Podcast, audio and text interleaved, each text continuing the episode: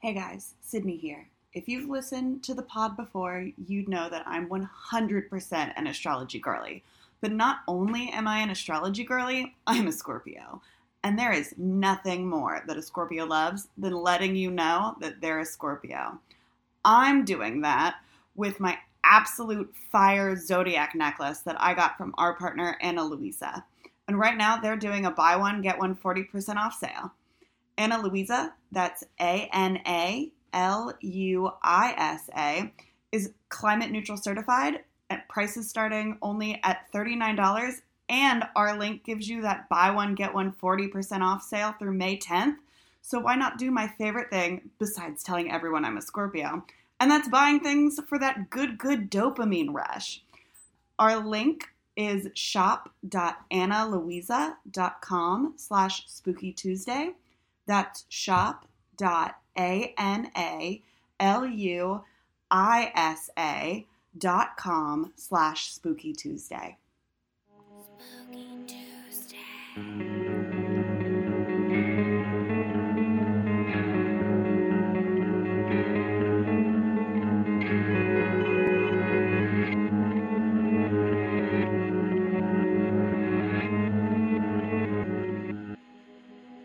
Always said, if you can't find a friend, make one. Hey guys, welcome back to Spooky Tuesday, a weekly podcast where we're breaking down all of our favorite slashers, thrillers, monster movies, and black comedies on the new scariest day of the week. I'm Sydney Thompson. I'm Monica Height. And I'm Chelsea Duff. And this week we are talking about a movie that I had never seen before, but am now in love with. Um, when we were looking for movies to do earlier this year, um, we were just, I did a little Google um, and I found a movie called May from the early two thousands. And I thought, you know what would be fun? To do the movie May for the first week of May. So that's when we decided to put it on our calendars. I knew very little beyond that. Um, I did read the synopsis on some like site saying it was one of the best movies of the early two thousands, which is where I found it. And frankly, gave a lot away. And so did the trailer for this movie, but I still don't think I had a full appreciation for what I was getting into. Um, I'll read the IMDb logline, but then I want to hear your guys' initial thoughts, experiences, takes. Um, but IMDb says that this movie is about a socially awkward veterinary assistant with a lazy eye and an obsession with perfection who descends into depravity after developing a crush on a boy with perfect hands, which is a better logline for sure than the one I saw written up on sites, which got into the Frankenstein-y stuff like right away. Yeah. Shouldn't give that away right away. I mean, that should not I, have been the first thing I knew. Yeah, that was yeah. a mistake. So I, I was the only person who had seen this movie before. I saw this in high school with my friend Mac. Shouts out to Mac, the only person who would watch horror movies with me in high school. um, and yeah, this we I remember watching this movie and I couldn't remember a single thing about it except for like having like a jaw drop kind of reaction to it and us being like, mm-hmm. holy shit, you know what I mean? Extremely um, fair. But the, second that it started, I remembered everything. um, and the, the second I saw Anna Faris, I was like, I see it all in my mind's eye.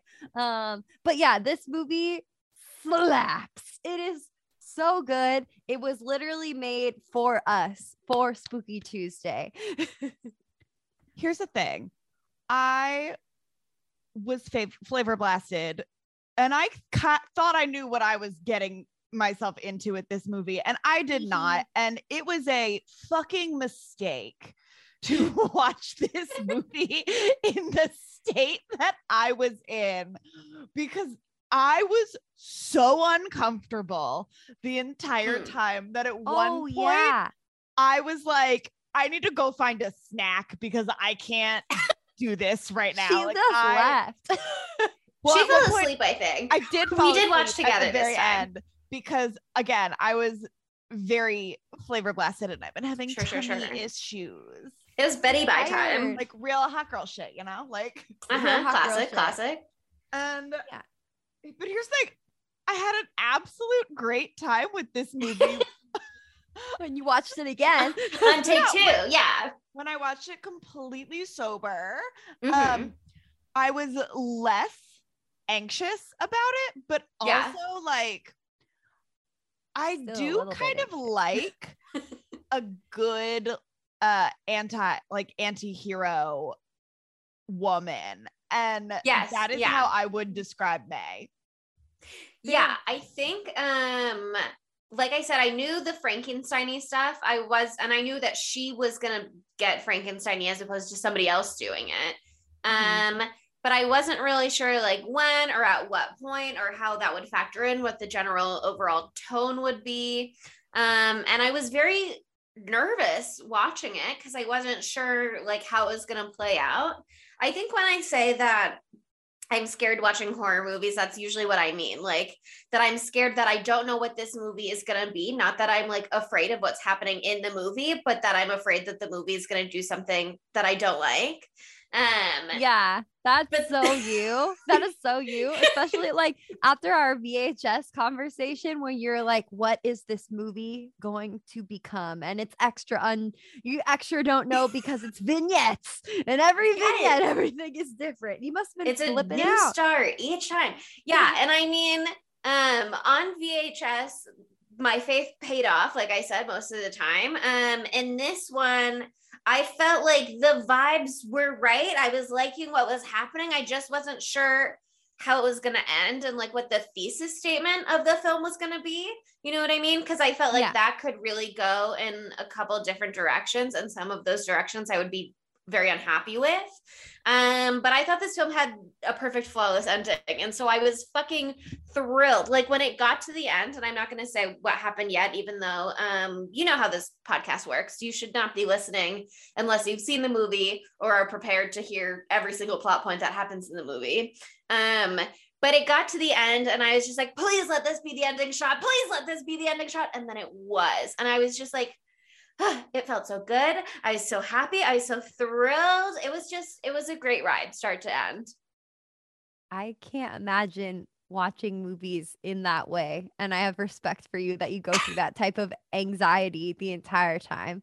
Um, that said, I mean, this movie is definitely anxiety producing in not the traditional horror sense. The horror of this movie is like the social uncomfortableness that is experienced by the vi- by the viewer and by anyone interacting with May pretty much throughout the entire movie.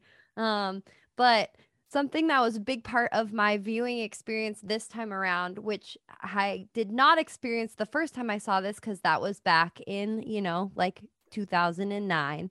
Um, this movie takes place about like, I don't know, a half a mile from where I am sitting right now.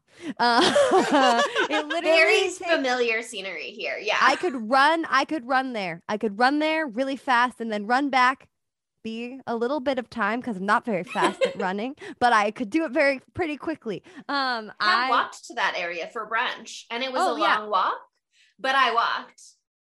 It is not a long block, long walk. It's like a long block away from where I am right now. And I recognized it literally immediately because I like they like one of the first shots is like May walking down the street and she sees Adam um, in a like some car shop, like looking at a car. And I Adam, the like, character, to be clear, not Adam, your boyfriend who lives very nearby. Yeah, sorry. We're talking about the movie. Uh, Adam. My Adam was uh, in Davis, California at the time Sorry. of filming. Uh, but yeah, she's walking down the street. I look at the background. I'm like, that's Hyperion. And like, like they showed that everything. I was like, I know exactly where that is. She sits on the bench. I'm like, that's next to Tomato Pie. And then I pulled it up on Google Maps and I screenshotted it and I sent it to Chelsea and Sydney. And I was like, here we are. And yeah. so that really added something to me. When they're at mm-hmm. the park, they're at Elysian Park. Like it, it, when they go to the coffee table, that place, it doesn't exist anymore. But that was in Atwater. Oh, yeah. Oh, I yeah. loved the coffee table. I know. Adam, I made coffee for Adam this morning and I put it in his coffee table mug.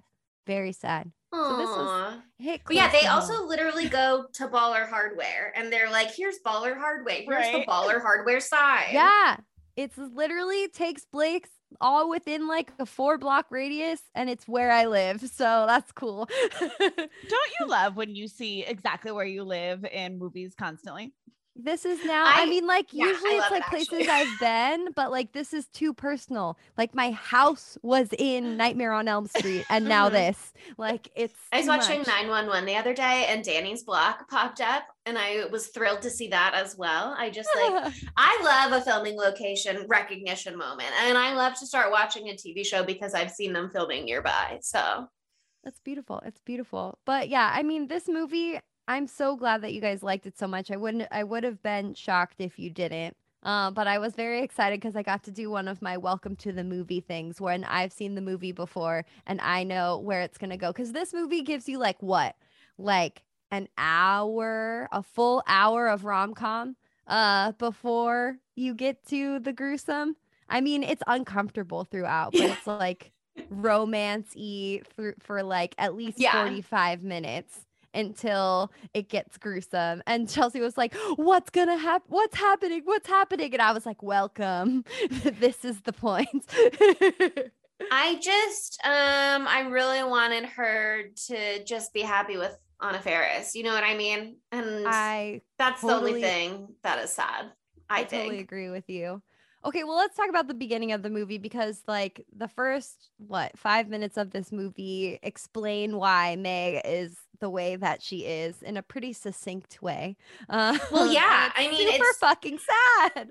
It starts with the scream, which is actually, um, spoiler alert, again, you know how it works, but um, it opens with the first shot of the movie, which is actually one of the last shots of the movie as well. Um, and it's a scream moment, very House on Haunted Hill, which is yes. fun. A clear reference. I hated it. I hated oh. the opening. Hated it. With yeah. her as a kid? No, I I know, that moment. That, yeah, that moment, moment when they spoil the ending at the beginning. Mm. I don't know I why they did that. So unnecessary. Like it didn't okay. add anything. But I like her backstory. Mm-hmm. I hated that scream. Hated it. That's so interesting because I, I didn't mind I didn't like it. it either because I don't like it when movies do that because then you know, like I guess you like forget throughout the movie because I totally forgot that that happened mm-hmm. at the very beginning. Like I was just rewatching a few minutes ago and I was like, oh, what the fuck? Um, but especially with this movie because it's such a slow burn at the beginning. Like I would have liked it better if that wasn't there. And then you're really bitch slapped when it starts going off the rails, you know, I would have liked that sure. better. I kind of liked that there was like a reminder that this is a horror movie. Although I think that creepy doll does a lot of uh, heavy lifting on that front as well. Um, yeah. But I, you're right. I definitely didn't know that it was the end shot until I was rewatching it. And I went, oh yeah. Um, I, I, Maybe I would have felt differently about the scream if we hadn't just done House on Haunted Hill. Um, but because we had, I was like, oh, fun, same kind of thing. And then I just like moved on. You know what I mean? Um, oh yeah. I don't, I don't mind like something jarring at the beginning. It's not that. I just don't like that. It's the spoiler of the end at the beginning. I hate hmm, spoilers. Yeah. That's, that's the part that I don't like. Cause like you see her with blood gushing out of her eye, very first thing. And then it moves on to her being a kid and they're explaining that she has a lazy eye. Um, Which like, I know kids are mean, but like, I feel like having a lazy eye wouldn't have stopped. I feel like kids wouldn't have not, like I would have gone out of my way to be kid friends with kid like a kid with the eye patch, like cool as hell. I want well that kid did approach her right away, um but I think it's I think it's like the mom that is the issue, not so much other kids, you know what I mean? And the the mom is really heavy in those opening scenes, um and originally you said they did it so succinctly, Monica, um but originally that those opening scenes with her as a kid per I M D B trivia at least were a lot longer, um and then they ended up trimming it down because audiences said like it was taking too long to get to the point basically. Yeah, um I think they did and, a good job of trimming it. Yeah, you got like the meat and potatoes right away. Mm-hmm. But like you really get her mom driving the point home, basically. Like, it's not just that you have a lazy eye, it's that, like, we don't want anyone to see that you have a lazy eye. Nobody can see. You have to wear your patch. Don't you want to have friends? Like, the mom is really the one coming in hot with that. Um, and the mom is there's giving the moment big aunt from Sleepaway Camp vibes. Yeah. Yeah.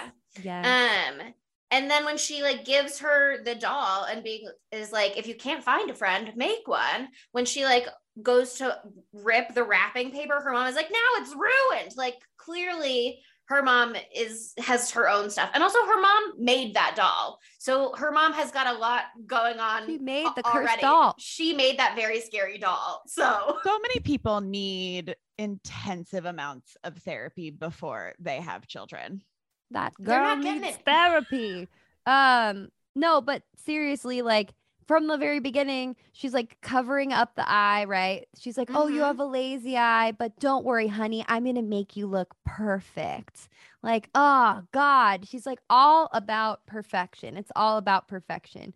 And like, she's always like super, the mom is always super coiffed. Her hair is always perfect. She's dressed like a fifties housewife or whatever. Like, and then no she's one else is acting her like husband that. In the muscle hus- tee and yeah, jeans, her, just yeah. chilling. Yeah, scruffy with a buzz cut. You know, I mean, buzz cuts can the be fancy, but like, yeah, men and women. Well, I mean, like, I feel like she just is glommed onto this idea of what perfection is, and she's trying to force it upon her daughter because she can't control her husband because her husband thinks her she's being ridiculous. Like when uh May rips the paper and uh the mom gets all mad at her, that pans to the dad and the dad's like rolling his eyes like, what the hell, you know? Um so I'm sure there was more of that in the scenes before they chopped them all up. Personally, I think that they're divorced, and I think that May's mom probably has full custody, and that's why all of this influence Um, was just really radiating through. It was getting all mom all the time without much to counteract that influence. It was like keeping her from making friends. You know what I mean? She just, she didn't have a lot of other sources to turn to, I think, probably. Yeah. Yeah. And so I think at the beginning of this movie, they do a really good job of setting up May to look like she's some character that you should pity, that she has no friends. She's weird. She's been ostracized her whole life because of her eye and all of this stuff. And like, she's never been socialized. And now she's this lonely adult woman with a great veterinary surgeon career. Don't get me wrong. Um, but, you know, not a lot going on for her outside of that. And what I really like about this movie is as it continues on, you start to realize, like, even long before the shoe drops, that like May is the villain because she holds other people to that. I mean, she, there's reasons for everything, but she holds every other people to that same perfection standard that her mom placed upon her. So mm-hmm. like she wants all, she can only see other people in the way, like in the view of how they like serve her throughout the entire movie. Like she likes Adam because she sees his hands and she loves his strong hands and she's obsessed with his hands. But does she really like Adam? I mean, maybe a little bit because Adam's pretty cool. We'll get into it. Um, Adam's but, like, cool and sexy. He's so sexy. Oh my God. I was like, so it was so, it was so great to be bisexual and watch this movie, you know? Like, it was fantastic. I have, like, Anna Faris, always hot. I have Anna Faris in this movie. Holy shit. You know? Holy shit. And then, Jer- what's his name? Jeremy Sisto? Yeah. Adam? Um, he is one sexy slice of man. Like, exactly my type. I was saying to you guys that he looks like Adam Driver, but more approachable. Um, and less Adam Driver-y, if you know what I mean. Here's the thing. He definitely looks like a man who you're gonna see smoking cigarettes in Silver Lake.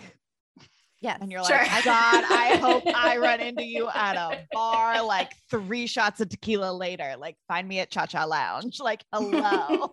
I would be, I can go down and I can sit on the exact bench that May sat on, the exact bus bench and I will see that man. I will see someone who looks exactly like Adam like, sitting right there. Like I said before, I've made out with many a man in the Cha-Cha Lounge uh, photo booth Cha-Cha. that look just like him. Lucky, lucky, lucky woman.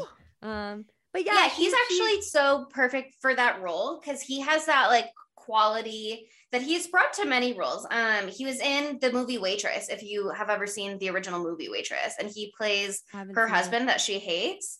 Um, and he is like so perfect in the role where e- either he's a piece of shit, but you see at moments like what was so charming about him and what drew people in initially in Waitress specifically. And then in this movie, he's so charming and he draws you in, but he's still good at like kind of being a piece of shit, um, but being hot despite that. I, although I think it's a little more debatable here because um, I think some of his reactions are a little more justified, even makes me sad. You know what I mean? Um, I think his actions are totally justified. I I was like, we were watching this and, and Chelsea was like, oh my God, like, like, is he being mean to May? Like he's canceled, not canceled. You said something else. And I was like, if I was making out with someone and they all of a sudden like threw me against the wall, I would be freaked out too. Um, sorry. She didn't throw him against the wall. She just moved towards him so eagerly and he couldn't handle that level of desire rating off of her. Here's my thing about Adam as like a man, right? Is uh-huh. we one, May does completely stalk Adam until uh, he notices mm-hmm. her. But then once he does notice her, he kind of like he picks up like, oh, like this chick is really weird only because she tells the most gruesome like vet he story. He says he likes gross. He says exactly. disgust me. Yeah, that story exactly. was fucked up though. And the way that she told it, She like ate, she like took a bite of her sandwich as she was discussing like sewing the dog back up. Oh my God. I don't even want to like talk about details of it. And I fast forwarded it through it. I was like, no, nah, I don't want to hear this again. I was so traumatized from watching sure, it. Sure, sure, sure, sure. I was giggling the whole time too. It's like fucking terrifying. It is gross. It is a good gross story. She's right. But, but so, you know, he's like, okay. And he takes her back to his um little I guess his apartment or whatever mm-hmm. and he has like all this weird art and uh art is weird. He has apparently a- some of that is like a Giallo movie poster. Maybe he's into Giallo. Ooh. Italian horror. My Italian friend's boyfriend horror. One time asked us if we knew what Giallo was and had covered any Giallo movies, and I said what's that? So that's my take. um, I know what it but- is but we have not covered. We'll get there in due time. That. Um, but he, like he has, you know, weird art. He has a film about cannibalism and she says something so funny where it's like, I don't think she could eat his whole, whole finger in one bite. That's just mm-hmm. so unrealistic. So it's a little um, far-fetched. And then like he gets weirded out because she like bites him while making out with him. And I'm like, poser. You want to no. be like all cool and like, I'm weird. I like weird and different, but like, you don't, you don't like, you want some basic bitch. Like, don't even lie. Don't even pretend. Like, no, everybody likes a very aggressive nip or nip lip nibble every once in a I- while.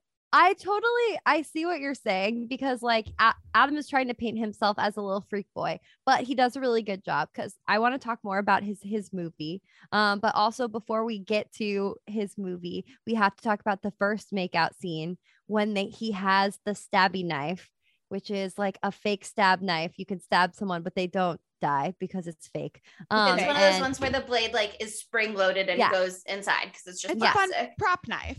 Yes, I want that. Loved really it. Bad. Loved but they that had scene. Like Very literally hot. The horniest makeout I've ever seen in my life, where they're like stabbing each other with the knife, and I was like, I'm gonna die because this is knives amazing. Are hot. Okay, it was hot. It was very hot, and there were no stakes because we know it's fake, but they're still stabbing each other. It's wonderful. Um, and so okay, and he's got the weird art on the wall, and it's exciting. The weird art really reminded me of this time I went home to some guy's house, and he had this like huge art on his wall That was similar kind of vibes. It was like a lady with a machine gun for a leg, like very, uh, oh, what's it called? Draft House. Um, and, uh, and I was like, oh, what's that? That's cool. Cause I didn't know what to say. And he was mm-hmm. like, oh yeah, that's my art that I made after I got out of prison. Anyway, that's what it reminded me of. Uh, so no additional from, commentary. Yeah. Moving on, on from that. Um, but like, he also has his amazing voicemail message where like she calls him and he's like, hey, it's Adam. Leave a message after the scream. Ah! Right? I was like, oh my God, I love him. Um, and he says he likes weird and all of that stuff. But here's the thing. I don't blame him for being as freaked out as he was. Mm-hmm. Um, and then we get his fucking movie, which like his movie, they start watching the movie because May showed up at his house because he hadn't called her back and had been standing in front of her, his front door since two p.m. He says that it's been, she's been standing out there for two hours. So that would make it four p.m. It looked like lower light than that. And depends on the type of time of year, but it looked like it's it was fall. Evening It shouldn't time. Be that dark. Yeah, it was just before, before the time change. So how long had she been out there? There, like, that would be, it would have been over for me right then. But for some reason, he thought that was hot because he is freaky. Um, or maybe and he then just he, didn't believe her. I mean, she was just standing outside of his door. Completely. She didn't look like Dylan. She was like, oh, I'm she about to really knock. Cute, oh, I'm though. About to knock. She looks it so wasn't like her hand her was up and she was about to knock. She looked very cute. She looked very cute. Um.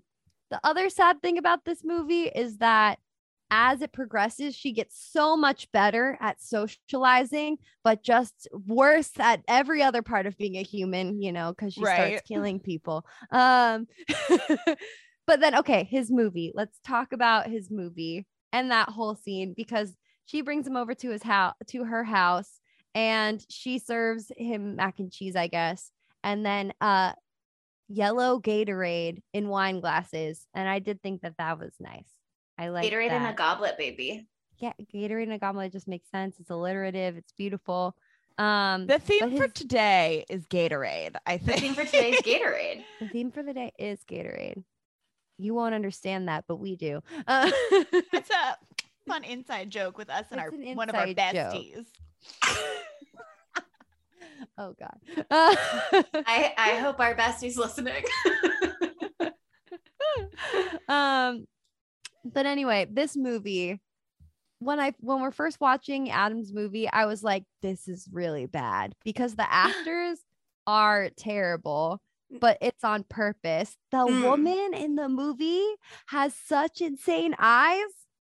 It looks like she has her own like. Cross-eyed moment um when the camera is really close on her and she's looking at the guy's face so close. It's called Jack and Jill, by the way, which I love. Set to the song "My Baby Does the Hanky Panky." The whole thing mm-hmm. is a, oh, a music the song video. Was very fun. Mm-hmm. Uh, I thought the whole was thing fun. was fun. I loved oh, the whole thing. I thought it was a blast. I loved it because I didn't know it was going to be a horror thing at first. I forgot. And so I was like, these actors are bad at acting. And then I was like, oh, no, this is the greatest thing I've ever seen. It's a makeout where everyone is eating. Well, everyone. There's two people. Man and a woman are eating each other as they're having sex. So zombies, I guess, it's or cannibalism. It was very But it's hot. Great. It's because it starts with like very flirtatious and then comes the finger moment that Sydney referenced earlier. Um, and she bites the finger clean, clean off. off. And they just start like kind of feasting on each other, but it's like intercut with shots of them like circling each other and then like wrestling each other. I loved it. I thought oh it was great. Oh my God, great. It's giving Troll two. It, it is, is giving it's Troll two. I bet he loved Troll two. He loved Troll two. Giving fresh. It's giving fresh and it's giving Troll two. When he was eating her boobie, I was like, it's fresh. It's giving fresh. And uh, yeah, it's it just reminds me of the lady who and who's laying on the ground and turns into a puddle in Troll two and is getting eaten. It reminded me of that. So yeah, but the way that May is like watching it, and every few moments she's like scooting closer, canoodling closer to Adam. She is loving it. She's of thrilled course. by this movie, and she's, she's like, "Oh, I get it. I get the vibe. He's not passing the vibe check." No. Oh no. Okay, but and he okay. He's into. He's watching her watch it the whole time too, which I thought was hot. Um. Yeah, I mean, it was. It was hot. It was hot. And they're having their makeout scene. And like, I thought it was really cute because she kept getting really excited. And there's that part where she doesn't know what to do with her hands. And she's like, ah, nah, nah, nah, like with her hands, like really tense around his body. And he's like, okay, slow down and all this stuff. And I was like, oh, this is going so well. That was and then hot. He does that sexy shirt thing that dudes oh, do. That men where do. They pull where they like- their shirt off by the back of their neck. I tried to do right, that like, earlier today when they, like, and it got it caught like in my earrings. I take your shirt off, Sydney. Go ahead. Do the whole thing. Try it. Not sexy. Whip it off. You guys are just as hot as Jeremy Sisto right now. This is a dress, so it's a little bit too much material. Um, I could do it, though. I'm going to practice. I have some button-down short sleeve shirts. Um, but like, then she bites him and he starts bleeding a lot. There's a lot of blood. Um, and I think it's then that it's, I don't think it's just that moment. Cause at first he's like, like, oh, you know, and he's like, not immediately super, super horrified. Like his arm's still around her and stuff. But then when she's like, is trying to like basically suck the blood off of his out of his mouth, you know, like some, some vampire shit. When she um, smears it all over herself. Yeah, that's when he starts yeah. to go, mm, I don't know. She's got a blood kink. Um, for sure, for sure. I think then it's just like all of the pieces that have happened so far coming together and him being like, this person just injured me. And before they stalked me, stalked me to my house. Probably stalked me that one time where they bumped, crashed into me on purpose in the street. Mm-hmm. Um, weirdly, uh, rubbed their face on my hand before we knew asleep. each other. Like, at a cafe as a stranger. Yeah. It's just it like, it's a lot of red flags. I get it. It's a lot of red flags. So I was like, yeah, baby, get out of there. And then the scariest part, and we haven't even talked about this at all, was that as soon as he leaves, you hear May screaming at the top of her lungs at Susie, her doll, um, because she looks over at Susie and Susie's like watching them, had been watching them have canoodles. Um, and she's like, I told you to look at the wall. Like, and Adam's like, what the fuck? um don't blame him, but like, okay, I guess let's get into Susie real quick before we dive into Anna Faris and never resurface. Right. um but yeah, okay, this doll Susie that her mom made for her in the glass case, because she's not supposed to be played with, just supposed to be looked at. She's she, special. She doesn't come out of the case. As May starts to like come out of her shell and put herself out there, like in turn with like, like equal in equal measure as May puts herself out there, the glass around Susie starts cracking and breaking. And I'm getting big picture of Dorian Gray vibes. Um, mm. I don't know. That's what I was thinking, but I don't like with Dorian Gray. Like every time he did something bad, it would affect the portrait and not him. Right. That's what yeah, happened. Yeah, he stayed young and sexy and hot forever. Oof. And the portrait got old and ugly and mean, essentially. Yeah. So it's not an exact tit for tat, uh, whatever.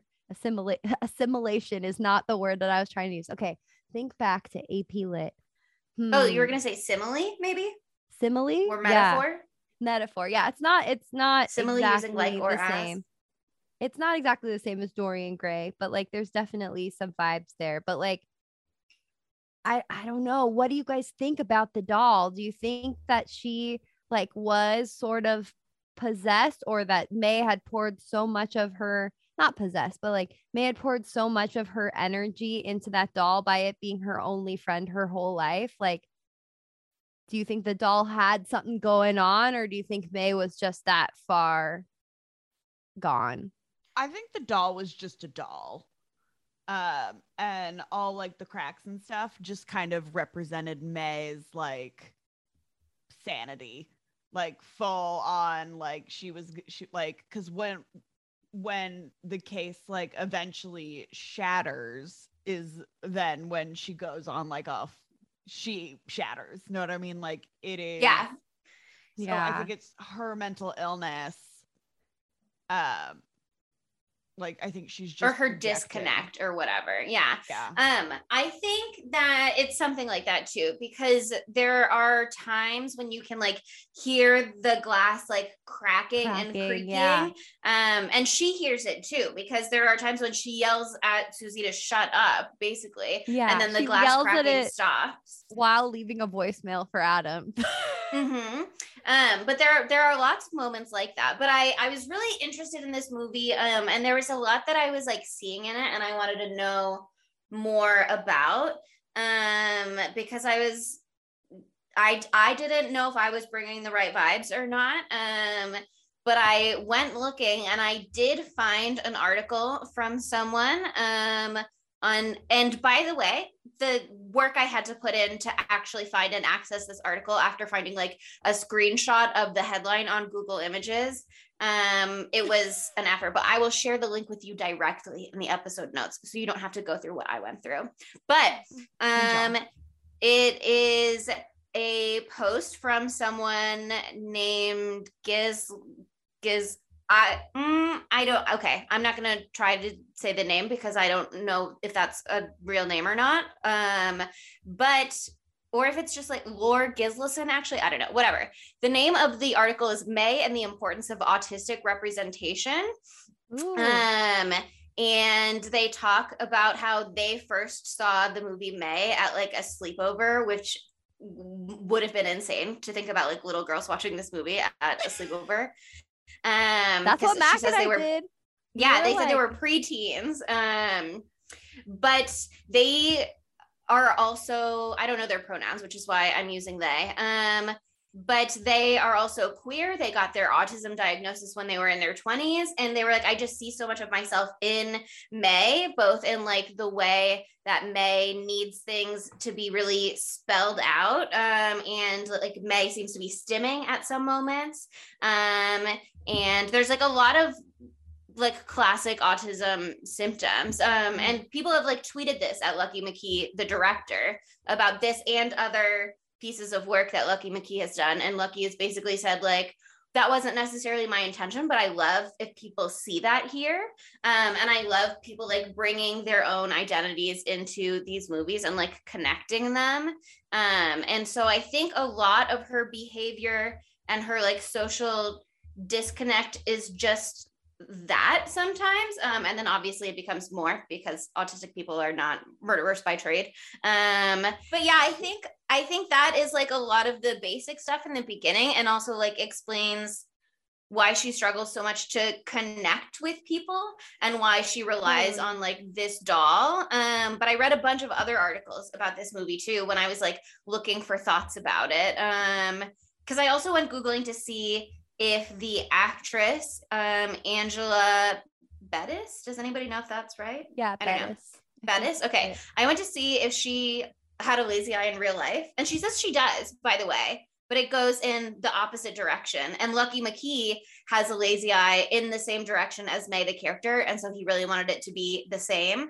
Um, because apparently a lot of his movies are very autobiographical, um, particularly this movie though, which is interesting. Um, But I found a lot of articles that were talking about Susie in the box and May being in like a metaphorical box. And um, there are some different takes. Like one person kind of looked at it as like when the glass shatters and Susie the doll gets ruined, that's when May like snaps basically. And the rest of the movie is a hallucination.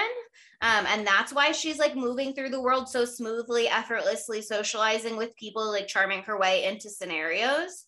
Um, and then another talk, another take that I saw was just like, you know, she's just broken after that. Like that's like the last straw and she just can't, she can't do it anymore. Things are broken and she's just like, okay, this is not working, these traditional methods. I'm doing my own thing now.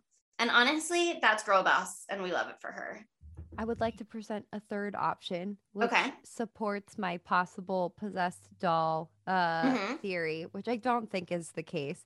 But um, throughout the movie, she, like, gets advice from Susie. She asks her, like, how to kiss and asks yes, her that other Susie things. Teaches her how to kiss. That was when I said that Adam was being mean, when he was like, who taught you how to kiss? I was like, shut yeah. up, you little bitch. Be grateful exactly. to be kissed. But then she's furious with Susie after that because Susie's the person, the person. Susie is the entity who taught her how to kiss and gave her advice on how to kiss. Um, and... you know, whatever she did in that moment with that kiss, she, like, pushed out and was, like, aggressive um, in a way. And so, um, and then there might have been one other instance where, like, she, like, took advice from Susie and it didn't go the way that she wanted to. So another way that I kind of interpreted it that it could be oh. is that when the glass breaks, like, she becomes Susie because oh. – um, she dresses because like she Susie dresses. Yeah, she creates this dress on Halloween. Because she's Susie a seamstress, and she and she dresses exactly in the outfit that Susie was wearing in her doll case, and she wears that outfit as she commits all of the murders, except for Spiky Boy. I don't think she's wearing his, his that outfit when she kills Spiky Boy. Um, okay, that was more four. Heat of the moment. So True. yeah, something to consider. Option option four. I'm gonna put a thumb down because I had it up before. Option four, I think, is maybe she's free of Susie in that moment. Susie maybe was, Susie was like the thing restraining her before. Oh, maybe Susie was the embodiment of her mother telling her to be perfect. Be normal. Her, be normal. Don't be weird. And yeah. rein it all in. And then once that was broken, she was like, nah, I'm just going to fucking kill people, man. Guess what? You can't tell me what to do anymore, Susie, you little bitch. Tell me what to do, um, mom. I although she does, people. she does save Susie's eyes at the end, although we know that they don't work, so what's there to be said about that moment, actually, of interest?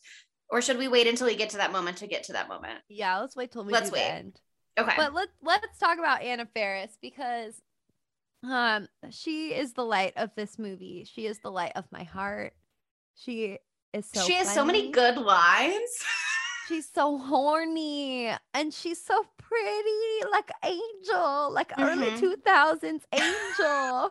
The dark hair I love on her so much. Oh, and it's honestly just God. really fun to see her in an actual horror movie and not one of the scary movies. Yes, totally. Oh my God. And she's just like so like unashamed about what she wants. She's just like mm-hmm.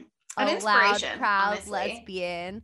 She literally described herself in an interview as an aggressive lesbian. And I was like, yeah, that's yeah, that's the vibe.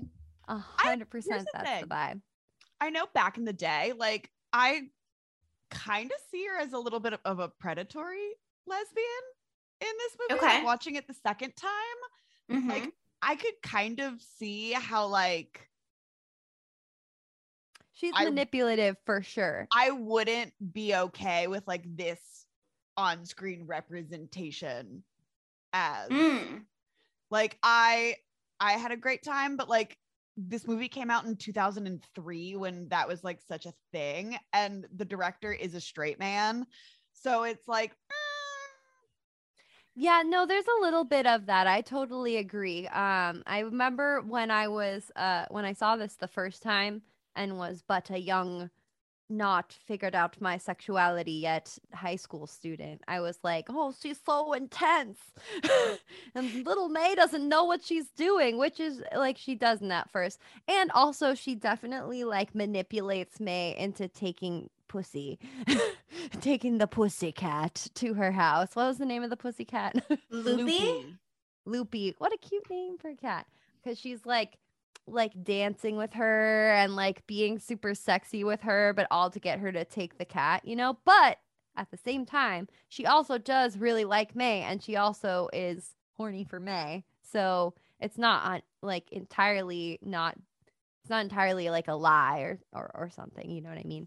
It's not a lie, but I think she knows like something's a little off with May, and especially when they're like interacting and stuff like that. Like, I don't know, it just hmm. it seemed very well, off.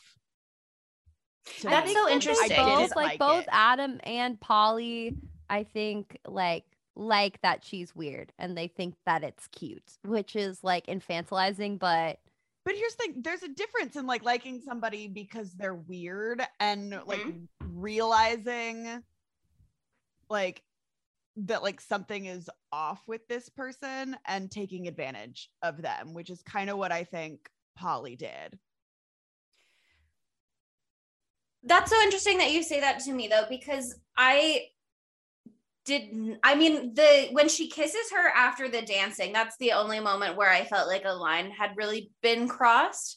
Um, but this movie like made me have reflections about my sexuality and the way that I am comfortable receiving sexual advances from different kinds of people. And I felt like it was kind of exactly the energy that I personally would want. Um, which is, I, I think, um, I would be much more comfortable receiving those like very forward, straight faced, um, like aggressive moves from a woman than a man, who I would be like a lot less comfortable receiving that kind of sexuality from. Um, and it so, helps like, you not be confused, like what's their vibe. You know what Polly's vibe yeah. is. Yeah. Like I felt like Polly was very much like putting out but here's, here's May exactly what I want. Know what her vibe is. Like May clearly did not get that, which we learn like later in the movie. Like but other than the kiss, she doesn't do anything. She waits for May to come to her. She just says, hey, putting it out there. I'm down one hundred percent for literally yeah, whatever. But May came there because she was like upset about Adam. And then she yeah. Like, and that's when, like, she's literally there, like, upset about Adam. And that's when Polly makes, like, a sexual advance at, like, towards her.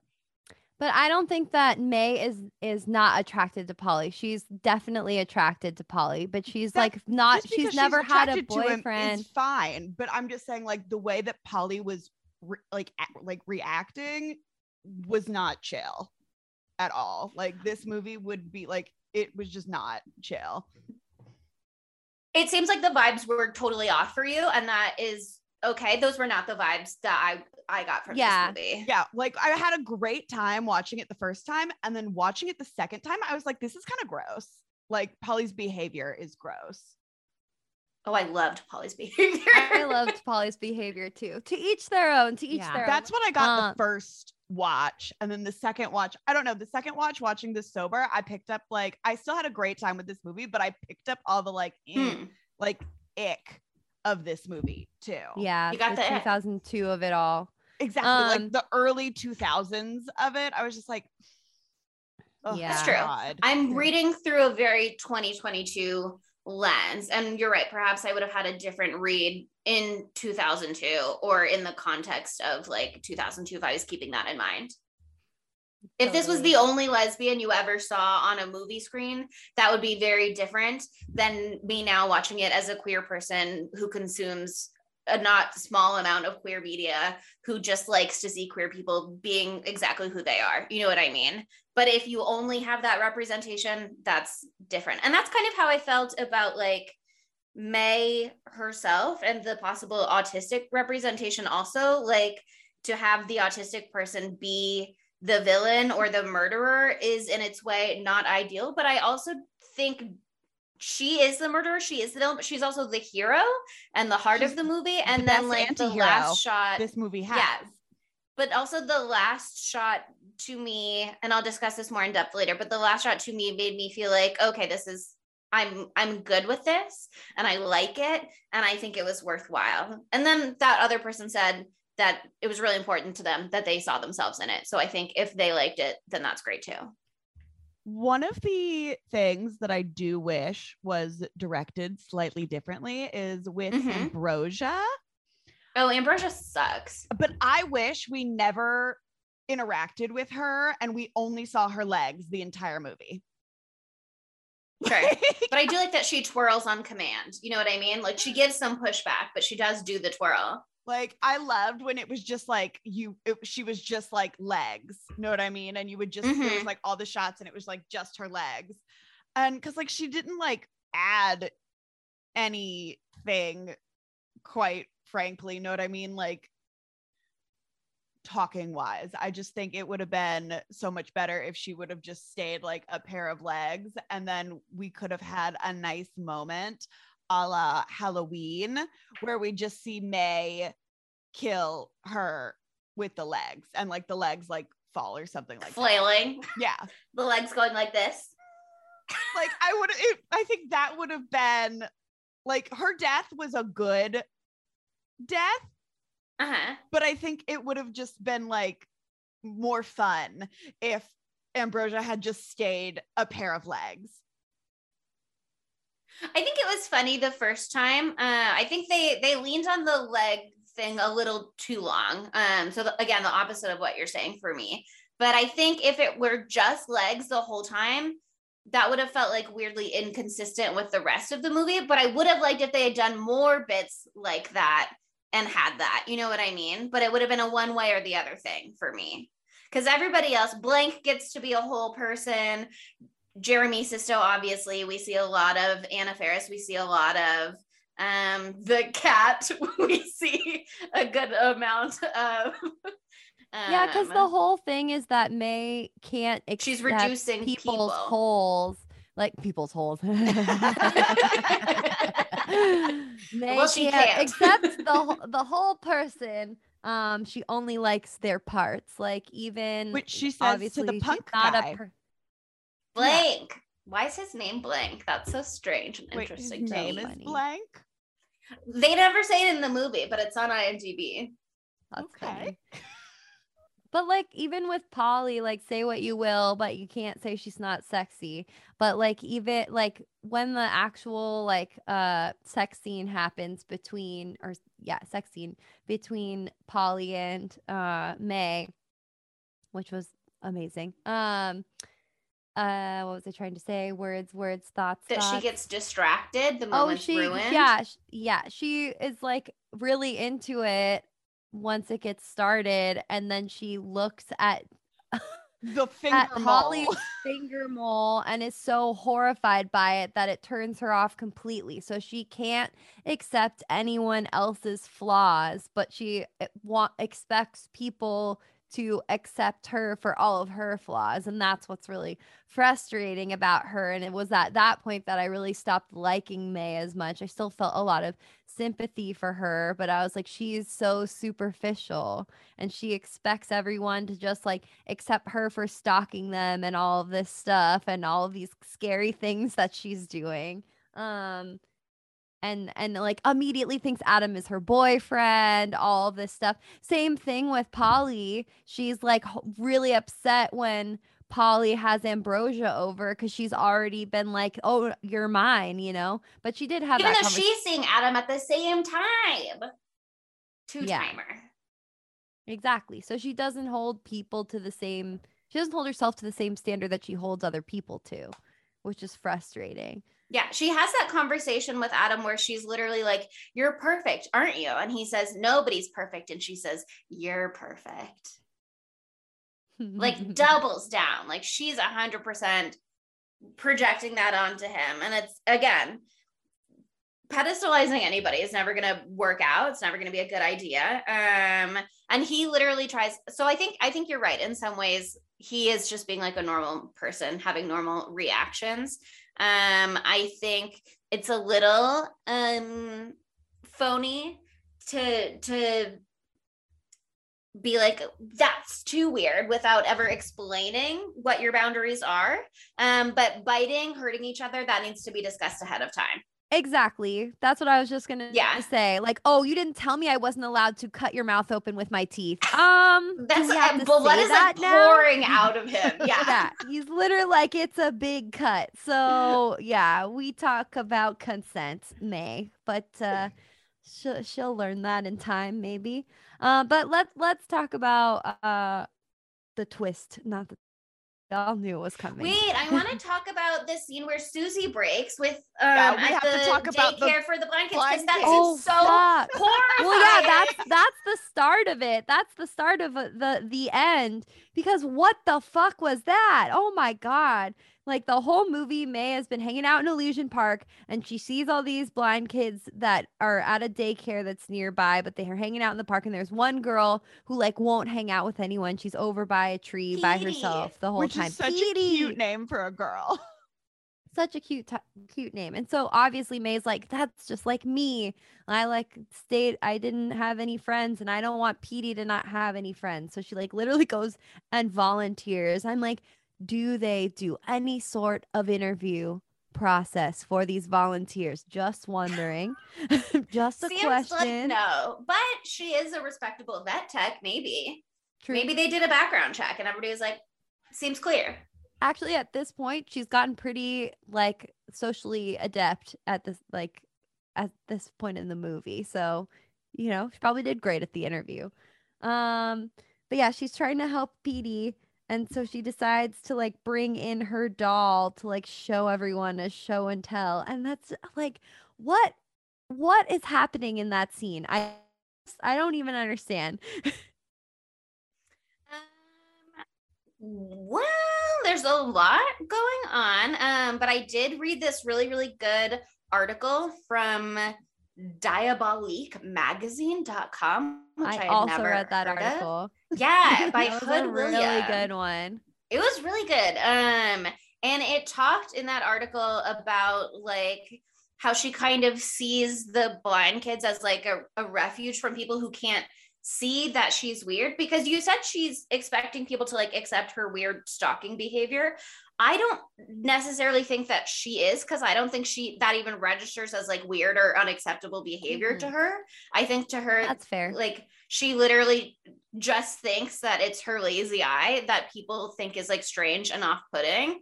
And to her credit, there is one scene where she sits at the bus stop and takes her glasses off and like looks over and smiles at a guy. And he looks over and then he sees that she has a lazy eye and he like literally gets up and leaves.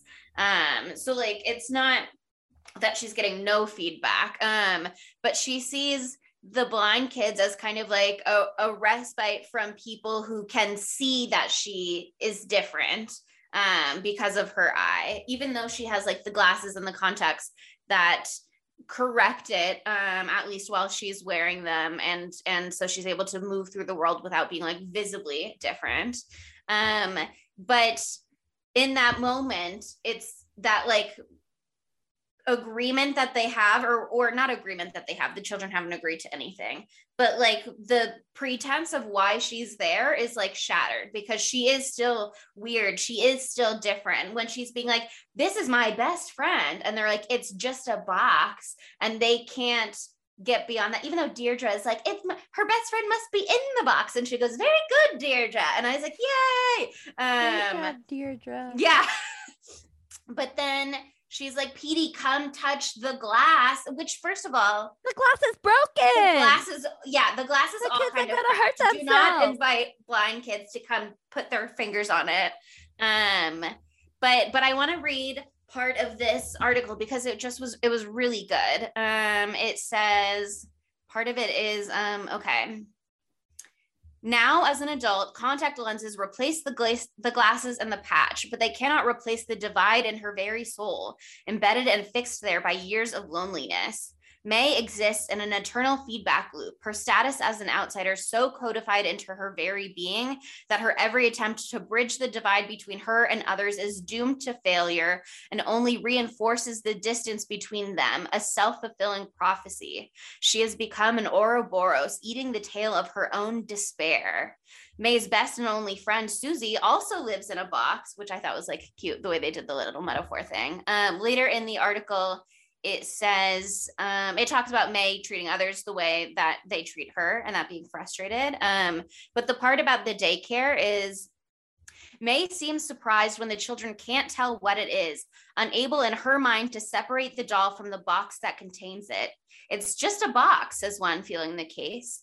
May seems offended. Susie's seclusion is what makes her special. The children want to play with Susie, for dolls are meant to be played with, but May resists. They wrest it from her hands, and the box, the boundary, shatters. Susie is in pieces. so is May. Her weirdness has transcended the gaze of others. It is innate. The incident leaves her with glass in her eye and for a short period, seeing the world through a haze of pain and blood. Um, and I just, I thought the, the whole article is really worth yeah. a read. I'll put the, the link in yeah. the description, it's, but it's already in there. Oh, good. It's so good. It's, it's so good. Um, but yeah, I mean, and then the end of that scene is just so horrible because like, oh the my kids God. misunderstand Woof. what, like, and the adults have shocked faces in the back for one moment. And then seemingly are just like, well, whatever's happening is going to happen. And they don't step in. Yeah, I don't know what I thought so the kids long. misinterpreted what like the because the lady like one of the ladies yells out glass and then they I, I feel like they misinterpret it and then they get on the ground or something. Like, do they think it's coming from the air? But they all fall down on their hands and knees. Like, why? Did they Stupid think it baby. was candy? Do you think this was a piñata situation? It was literally so fucking horrifying. There's blood everywhere. Honestly, that would be so traumatic also. And then like we see and then she comes home covered in blood in the elevator with the making out couple who, by the way, is director Lucky McKee is that guy. Oh, wow. That's funny. Fun little director cameo. Here's the thing. If I was a director, I'd be like, you know what I'm going to do? Make out on my own. In every movie. movie. Yeah. I mean, I get it. Very M. Night of him. Part of the script. But like, this is something that I thought it was kind of interesting when you, I think Chelsea brought up that what happened after this was like a dream or like a, mm-hmm. a delusion or stuff. Cause we do see like she's rubbed glass into her eye or something like that. Cause her eyes are, she's so really rubbing it in there. She's like scratching, pulling at her eyes. And then like the next thing we see, she's like perfectly fine. That's what like the evidence was pointing to that they were talking mm. about. But we do see that she is like lying in her room for a long time with the dead yeah. cat on her mm. and her doll's broken body over her face. Cause we get the voicemail from Polly being like, hey, you've missed two days of work and Doctor Sarkeesian is getting a little worried. Um, and, and I don't know, I think you can maybe assume that more time has passed, um but I I see why someone would be like, okay, if she's back to normal right after that and now she's like markedly different in a social context, can we infer that this is like her envisioning what's happening as she lies there in her bed with her fucked up eyes and her dead cat and her dead doll? But I don't think so. I think she's really doing it.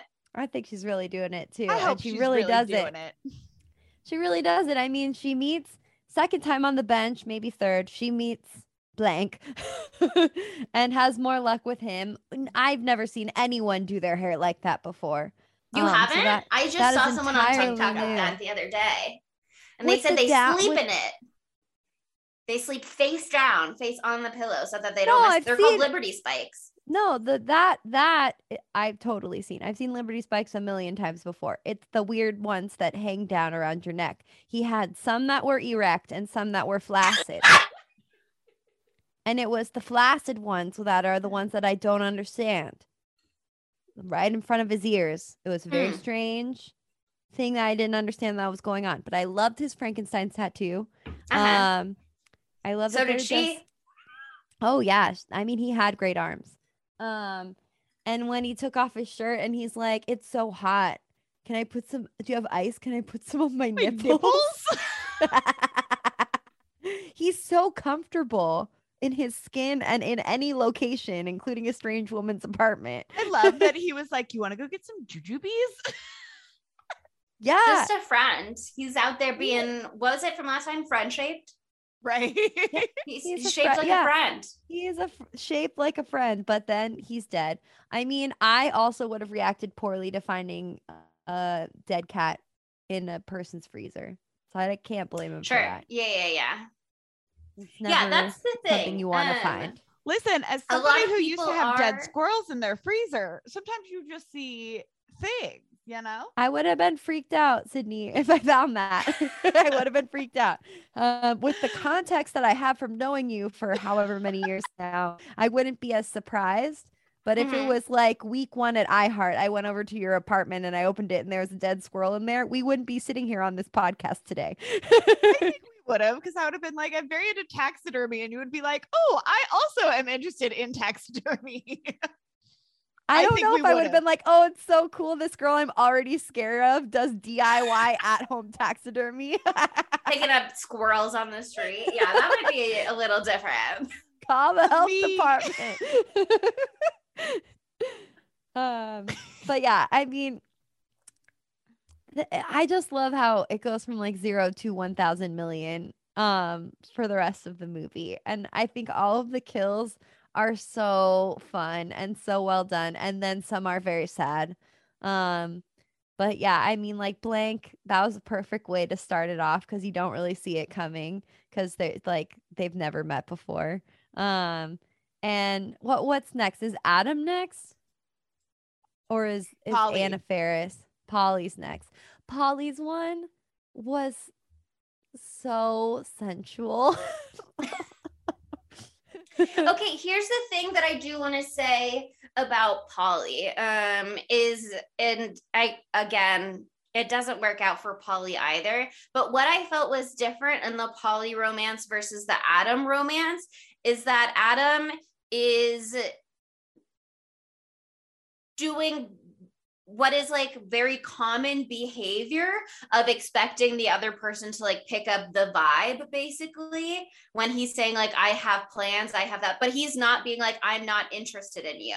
He's not yeah. being like, it was not cool when you did, like, he's not giving her the straightforward messages. Yeah, he's expecting he's... her to get the subtext, and she's not.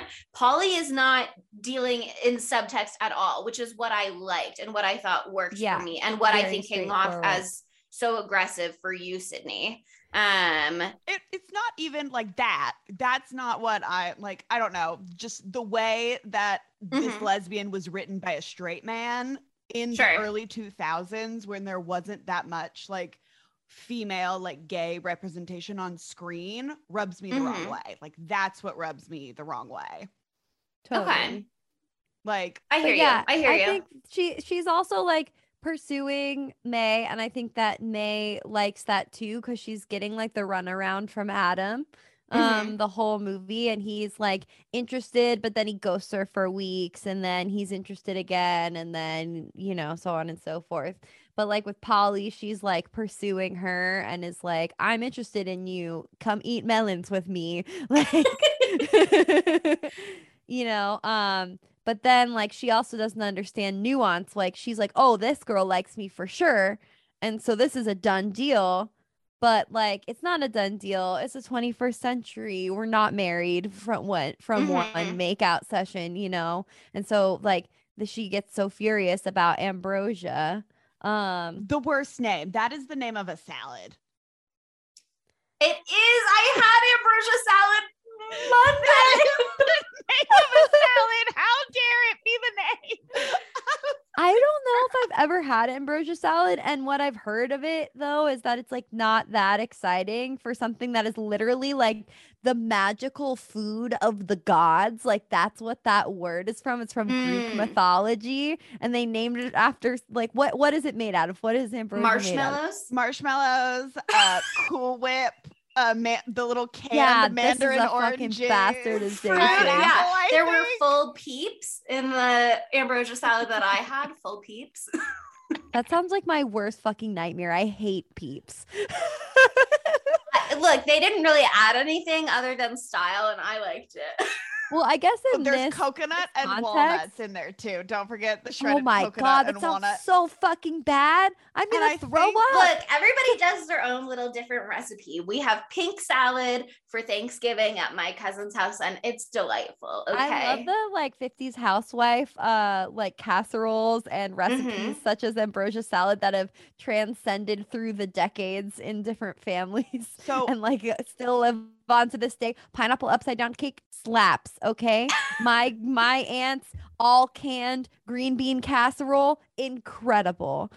Y'all think this is vile, but it's a huge thing in the South, and it is like a fought over staple at our hot like our Christmas and Thanksgiving, and it's pear salad, and it is half of a pear, like a canned pear, a dollop okay.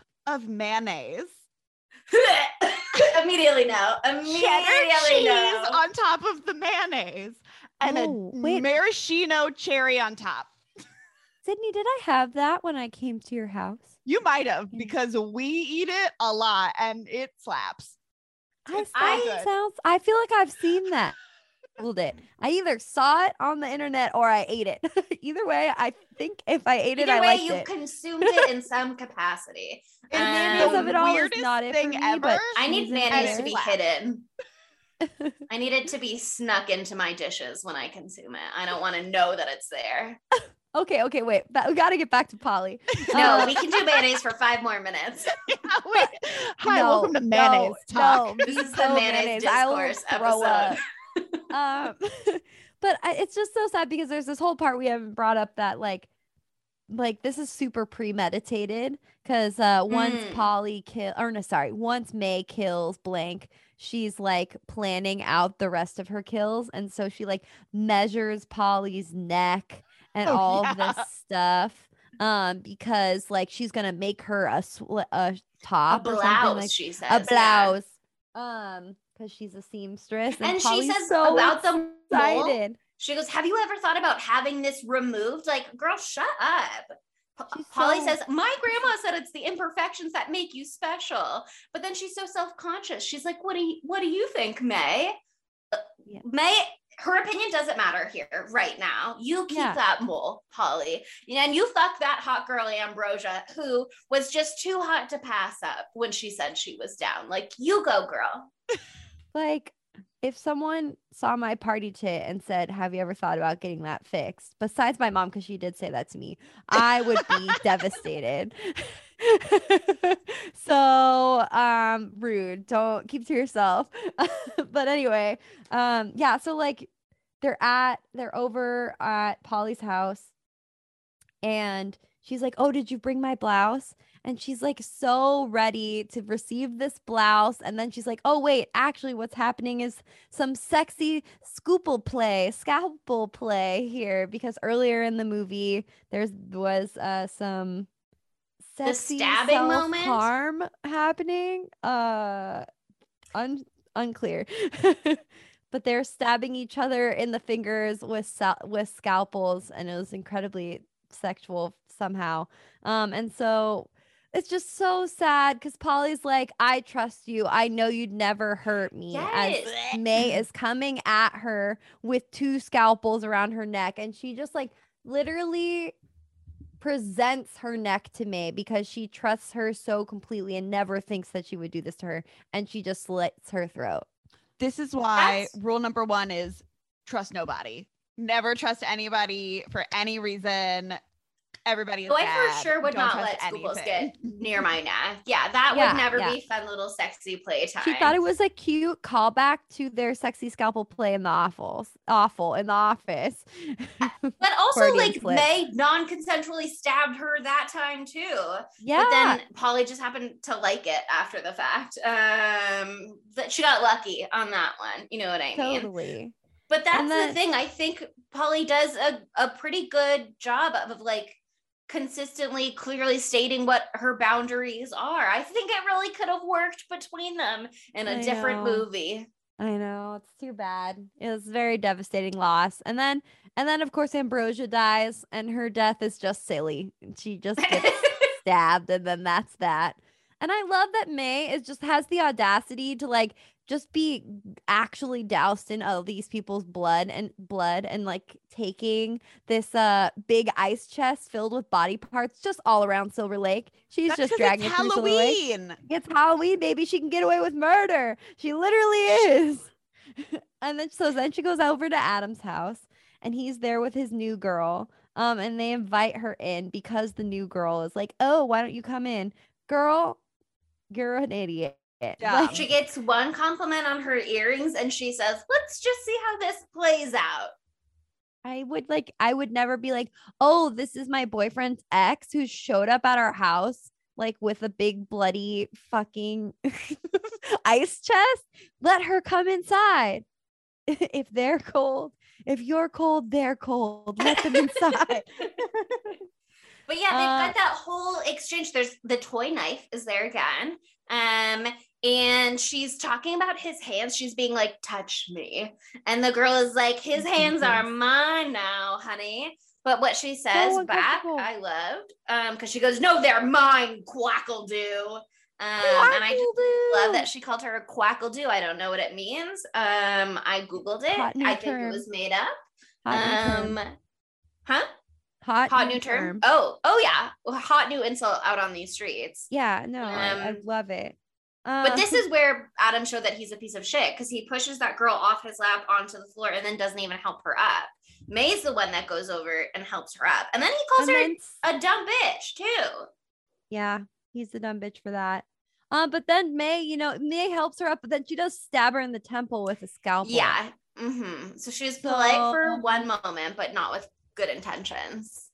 And then does, how does she end up killing Adam? She stabs him in the stomach or? Yeah, like when she stabbed him with the toy knife earlier, which is actually oh. really funny because I, he may or may not be dressed as uh, Julius Caesar. So him he getting is. stabbed. He, I mean, he could just be a Roman. We don't know. But it's I like to think it's a little Ides of March. Yeah, for sure.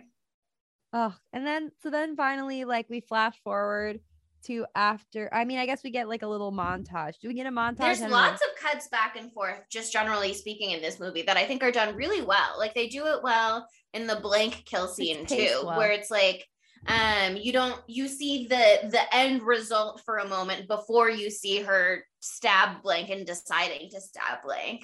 Um, yeah. And that's why I think the the scene in the beginning doesn't bother me as much, because it feels very representative of like what the movie is doing as a whole. Also, there's lots of cuts back That's and fair. forth with the timeline. I'll, I'll give you that. That that does make sense thematically through like like just cinematography wise, like choices mm-hmm. that they make throughout later on in the film. But then you yeah, we get like little back and forth as as May creates her cut to the doll pieces on the ground. Creation. Cut to sewing body pieces together. Yeah. Yeah. And like, she's, she's incredible with, uh, you know, a needle and thread. And what I really liked, cause I wasn't sure exactly what it was that she was going to take from blank. I knew she was going to take, um, Polly's neck, but I was like, how the fuck is that going to work? No, it's Polly's whole fucking torso. And I was just like, confirmation. She loved oh. those boobies. Yeah. Amy, the creation that she makes. So basically earlier on in the movie, we didn't mention yeah. this. She throws a, um, an ashtray, ashtray that P D had made for May, and it said May on it at the cat at Loopy. And that's how Loopy dies. She murders Loopy. Um, Loopy. And so she has the pieces though, that say May. Um, and after she's created this whole creation and sewed a very disturbing head made of a bag. I don't know. It's so weird. Ugh. No head. It looks like There's... a scary little gimp mask. Yeah. Yeah. Um, she like names her creation Amy. And I was like, love it. They should have named it Yam. No, Amy is perfect. No, Amy is she hilarious. She did Yam at first. Yam is hilarious. Amy is like better because it shows that she's now, she's dated men, she's dated women. She's staying She's, with women. Yeah. And someone on I M D B trivia was like, and it's like a me in French for friend. So, oh, you know, there's that. Isn't that that's cute? Nice. That's yeah. nice. But yeah, she's got Blank's arms because he's got the sexy Frankenstein tattoo, got the whole neck and whole torso of Polly because, of course. And then the gams of Ambrosia and Adam's hands to tie it all together. Um, Needed those end, hands, baby. And the end of this movie is so sad and it's so confusing because she's created her creation. She's she's reached her goal or whatever, mm-hmm. and and she's laying there next. She takes to, Polly's eyes, the doll, yeah, or Susie's eyes, the doll, puts them on, puts them on on the face, and she's got this person person there, scare quotes. Um. And she has done all this stuff, but she's still not happy because she's like, you can't see me. Like, she just wants this whole movie. She wants to be like seen and held by someone who's real, not someone who's Susie, who's a doll, like an actual person to like see her for who she is. And so she's done all this stuff and done all these murders to create that person, but they're not alive. They're not a real person because they're a bunch of dead body parts tied together. Um, so she like is so upset with that. She's like, it can't actually love me. It can't actually see me. And so her way of fixing that problem is to give it a real eye. Her oh, I know. I've got eye. two. Oh, yeah. I know. Does she rip out the lazy eye or the yes. other eye? Yeah, yeah, yeah. yeah it's okay, that's what I one. thought. Yeah, she rips out her lazy eye, and that's the scene you see at the very beginning where she just yanks, ye- yeets it out of there. Uh, she like God. uses a scissors or something, really jams it in there. Yeah, I mean, your brain's back there, babe. Be careful. Uh, and puts it on top of Amy, and she lays next to Amy and is like crying. And you're like, this is about to be the most depressing ending of any movie I've ever seen in my life. Like, what is happening? What is the point? And it's all saved because somehow through either May's imagination or magic, the power of love, Amy lifts its arm and strokes May to calm her. And that's the end. Yes. And I loved it because it's like one moment before she's stabbed herself in the eye, she places the eye on there, and then she lies down next to it, and the eyeball rolls off. And if it had ended when the eyeball rolled off, I think I would have um, laid down on the ground and never gotten back up. But because it ends with the hand reaching over, to me, it's like, oh, okay, this is real, and she's validated in everything that she's done because it worked, bitch. Um, so you That's can't the deny the results. You can't deny the results. It's all about results, baby. Oh man, what an ending. It's just, it's beautiful. It's poetic in its own way. I don't have enough strength within me to really dive into why, but you get it.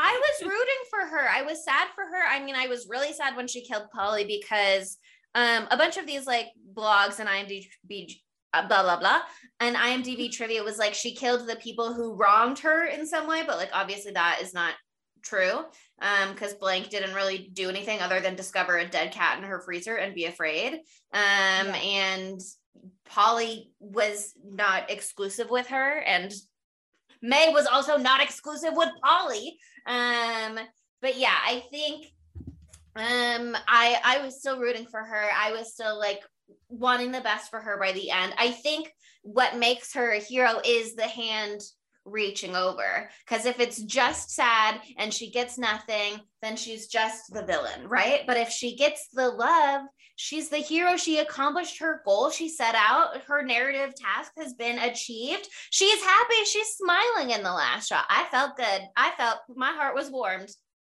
I was awesome. Euphoric at the end of this movie. I was like, mm-hmm. What the fuck just happened? I don't care. Yes. And Let's if it had gone it on longer and Amy got up and started walking around Doing or something, that would have been stupid. That would have been, been so weird. Super stupid. No, that was like the per- it was the perfect ending. Um, but the question of how could it have been gayer um, is that th- that she just uh, stopped and didn't kill the rest of everyone and ran away with Polly. That's yeah, it. I mean, I think Ambrosia could be left in the dust. Polly yeah, clearly doesn't great care legs, about her. But there's more than great legs, you know? Ambrosia has a bad attitude, um, but Polly also says literally she's just a piece of ass, basically. Um, mm. So Polly is kind of a slut, but I love that for her. Yeah, but Sometimes I love it's that important this- to be a slut. It Listen. is. I'm a slut, so what? That's why it rhymes. Because it is. As somebody True. who is a slut. It's fine. Or maybe former. I'm a reformed slut. I'm a reformed matured slut. In my I'm a matured slut. You slut. Do whatever you want, baby. You're a slut in uh oh, I almost said the very wrong word. What was that word, Monica? I was going to say remission, but then I was like, I don't like that phrasing. I don't like hmm. it. Yeah, I see hiatus, why you would go slut on it. hiatus. There you go. On hiatus. on hiatus. Retired, yeah. Oh, did you say that yeah. already? Is that what you said first time around? No. Former is what you said. Former. Anyway. You never know. Could always come, back come out of retirement any day. thirty, flirty, and thriving. I could come out of retirement. I don't want to. Mm-hmm. Jesus Christ. Just get the gang back together for one last heist. Oh my God. We're getting the gang back together. But yeah, I mean, Polly is a raging lesbian. Um, and May is certainly exploring her queer identity. Um, and I think, like you said, one hundred percent embracing it. Um, yeah. Whether or not she knew it was there before, it's unlocked now. Um, and Yam could have been a boy's name, you know what I mean? But you're right. She picked Amy. Um, mm-hmm. She rejected Yam, who surely was a, a man. Um, I had a friend in high school who we called Yam. His what was their name was Trevor. We just yeah. called him Yam. See, it's a boy. Yeah. There you yeah. go. Yam is definitely a boy yeah. nickname. Yam, yeah, I feel like that. We call right. them Yams. Okay, I'm back to you. You, I think Yam is a gender-neutral name. Oh, could be sure, sure, sure, sure. Um, but yeah, I mean, I don't, I don't know that it could be much gayer, other than they ran away. Sydney, together. You're right. If it was like not leaning into problematic tropes of that era, um, and it was. Um, I want better more representation. Wholesome lesbians.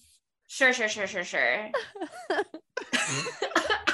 Less problematic um, lesbianism and more wholesome lesbianism. I want lesbians written by lesbians, okay? Look, I want a lesbian who tells me I'm ready literally whenever you are and I'll wait forever. Um, and if I have a girl here and you want me to kick her out, I will. So whenever that happens, I'll be ready for, well, I won't be ready. It'll take me a long time to be ready, but they'll be waiting the whole time. That's the appeal. That's the appeal. They're the appeal. Ready whenever you are. Yes. Just, hey, whenever you're ready, I'm here. Literally any moment's notice, we'll drop everything. Well, okay. How about this? For your consideration, uh-huh. I'm switching topics. Oh, Matthew okay.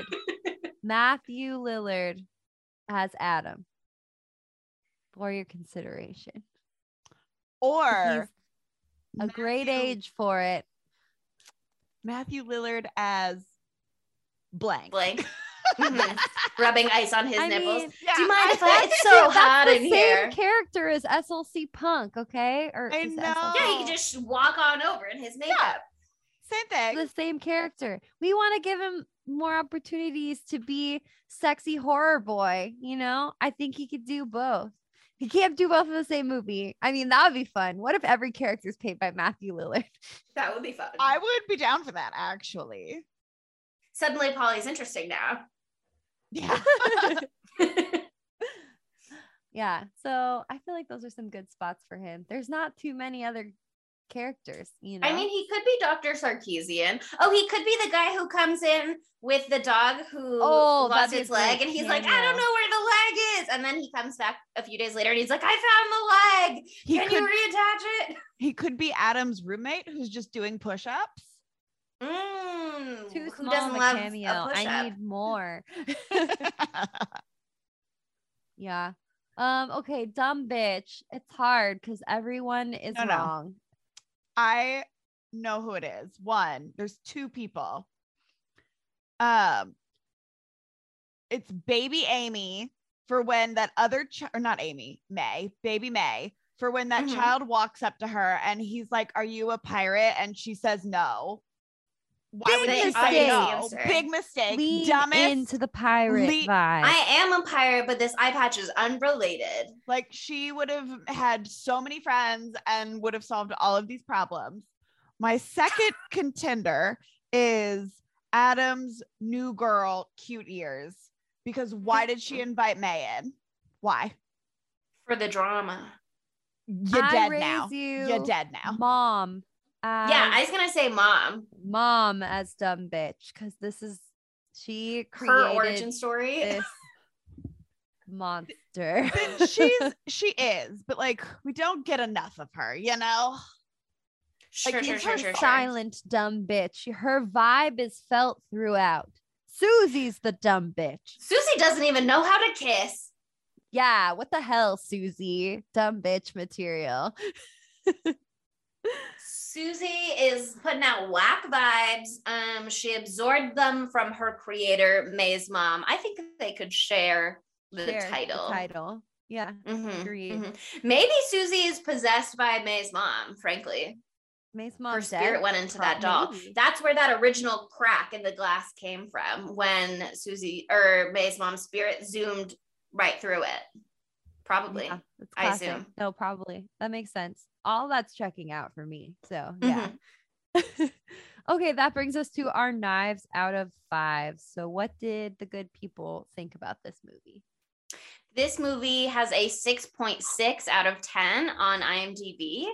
On Rotten Tomatoes, it has a sixty-nine percent fresh from critics and mm-hmm. seventy-five percent fresh from nice.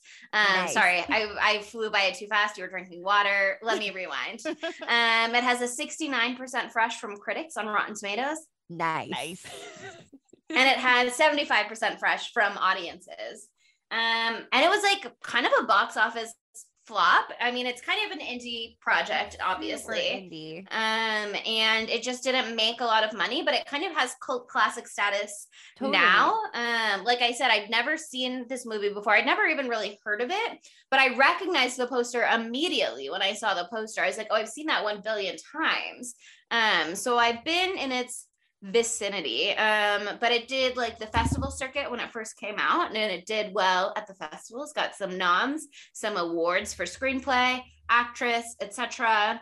Um, so it did it did pretty well independently, and then in hindsight, I would say. As for my personal rating, um, I really liked it. I mean, Sydney has definitely made some compelling points about things that can and possibly should be changed. Um, but if I view it mainly through a very forgiving twenty twenty-two lens, then I'm kind of okay with all of it. Um, I think my thing about bad representation is that you can have bad representation as long as you have a lot of representation, as long as it's not the only information that people are getting, the only portrayals that people are seeing. Um, I... I wish that May and Polly ran away together. Um, tragically, that was not this movie, but I really loved the ending, and the ending made so much of the film for me. And I was like enjoying the ride, but if it had ended differently, that would have all been ruined. The, the way that it ended was one hundred percent spot on for me. So I think I would give it like a sexy little four point eight five. Yeah, I mean, I just fucking love this movie. I think it's really brilliant. I love the whole beginning part before the real horror sets in. I think it's paced well. I think it's set next to my house, and I like that about it. Mm-hmm. I know it's set next to my house. Um, I, I just, I love all the little details. The soundtrack is fucking bop after bop. It's like really, really, really good. Um, the acting is stellar. Like, all the characters body it. It's amazing. Um, I don't know. I had a really good time. I was laughing my ass off. I was freaked out. I thought the ending was beautiful. Um, I don't know. Uh, I'll just, I'm going to give it a four point nine. I, I love this movie. Ooh. I love this movie, and I can't wait to watch it again. Here's the thing. I still had a good time. This is a four out of five for me. Okay. Like, I still had a great time watching it. Do I want to rewatch it? Probably not. I don't know if sure, I will. Sure, sure. Like, it would be fun if we did like a group watch, but like, I'm not going to sit mm. down and like watch it by myself. Yeah, yeah, yeah. That's fair. I hear you. That's fair. It does make me interested in his other movies, though. I do think I might be checking out some of those movies, because I'm hearing a lot of them, based on my little Google searches, are queer or queer coded or autistic coded or whatever. And I'm very curious, definitely, to to check out more. Um, totally. Seems, I agree. Seems interesting for sure. Awesome. Well, that's May, baby. Welcome to the month of May. What a splashing start. Actually, do you know what? This movie is the perfect transition to our next film, because do you know who the star of May, Angela Bettis, played in a T V miniseries? I, I believe. saw that. Yeah. She played, oh, would I you love, like to say it, Sydney? When we plan things so incredibly. I, we planned it so intentionally. Yeah, we plan. We plan this so well. We do meticulous research. Months, months in advance, we plan mm-hmm. all of this. Um, years. This has been in the capsule. We're covering the O G Good For You Crazy Girl, Carrie. Yay! Yay! I don't but think I've ever is... actually seen this movie. Really? Really? Yeah. I'm not, Just the Chloe Grace Moretz one? No, I've not seen any of them. I fuck hell fucking no. I would never watch that shit first. Sorry, Chloe, but what's that TikTok sound where it's like, oh, you're a crazy girl? Oh, I know what you're talking about. That's the yeah. theme. We wrote the book on that shit. That's the theme. Crazy Girl Two Weeks. Yeah. Crazy um, Girl Two Weeks. Hosted by three crazy girls. Classic, classic. But yeah, she, Angela Bettis played Carrie in the miniseries. And in one of the interviews that I read, um, she was talking about it with the guy and he was like, yeah, I, I saw that you were in that. And she's like, yeah, Lucky hates it. Uh, everybody does. Don't watch it. But I like Stephen King and it paid me a lot of money. So I got to do movies like this one, May. Um, so, but everybody recognizes Sissy Spacek as the iconic original. Yeah. Um, and I'm, I've, I've seen it, but I'm really excited to revisit it. It's so good. It's prom season. We did prom night last year. We had to do another prom movie this year. So, you know. Prom. It's prom, baby. It's prom. This one also goes out to A J, who slid into our friend's um, dating app messages to tell us to do the movie Carrie on the pod sometime. Um, so we are. Thanks, Never A J. Felt more famous than that very moment when our friend was like, a person messaged me on Tinder and was like, you know, the Spooky Tuesday girl. It was on Hinge. It was oh, it Hinge. was on Hinge. It was on even, Hinge. Even and I was like, A J, I went to your bar mitzvah. You can just D M me regularly, oh but okay. Incredible. Incredible. A J, we went to middle school together. If you are listening to this, this is a call out. And this is going to be for you next week. So, but now it's dedicated. Yeah. Yeah. Beautiful. That's amazing. Um, you know what else would be beautiful? If you were to give us a five-star review on Apple Podcasts or Podchaser. I just think it would be really beautiful. You could write um, in as as the review. Think about this. It's a callback to a November episode, but it's timely for this episode. You could write, yay, go May um, for your review. Um, like similar to yay, go gay from Cursed. Or how about May, go gay? May, go gay. That's better. There we go. That's it. It's both an encouragement for May. It's an encouragement for all of us this month. Um, I think it's beautiful. You know, it's a May, gorgeous gay, sentiment. Baby. And we would mm-hmm. love to have you say it to us written out on Apple Podcasts with a five-star review. So consider with five it. stars. If you want to skip the comma, it's kind of like, hmm, I may go gay. Like you're deliberating. So if you're not sure, that's okay. Take your time. So many different ways to do it. You know, why not try them all? Mm-hmm. um, and why not follow us on social media while you're at it? We are at spooky underscore Tuesday on TikTok, Instagram, and Twitter. We're also at Spooky Tuesday Pod on Facebook and Tumblr. And we're Spooky Tuesday on Letterboxd, and we have a YouTube. And if you go to the episode description, you will find our beautiful link for a discount from Ana Luisa. shop.analuisa.com slash spooky Tuesday. Wow, you have so many options, so many ways to engage. Aren't you excited? I am. Um, and I just have to say thank you for listening. Bye, spookies. You should call me one of these nights. You know, we'll hang out and eat some melons or something. Spooky Tuesday was created by Monica Height, Sydney Thompson, and Chelsea Duff, and edited by Sydney Thompson.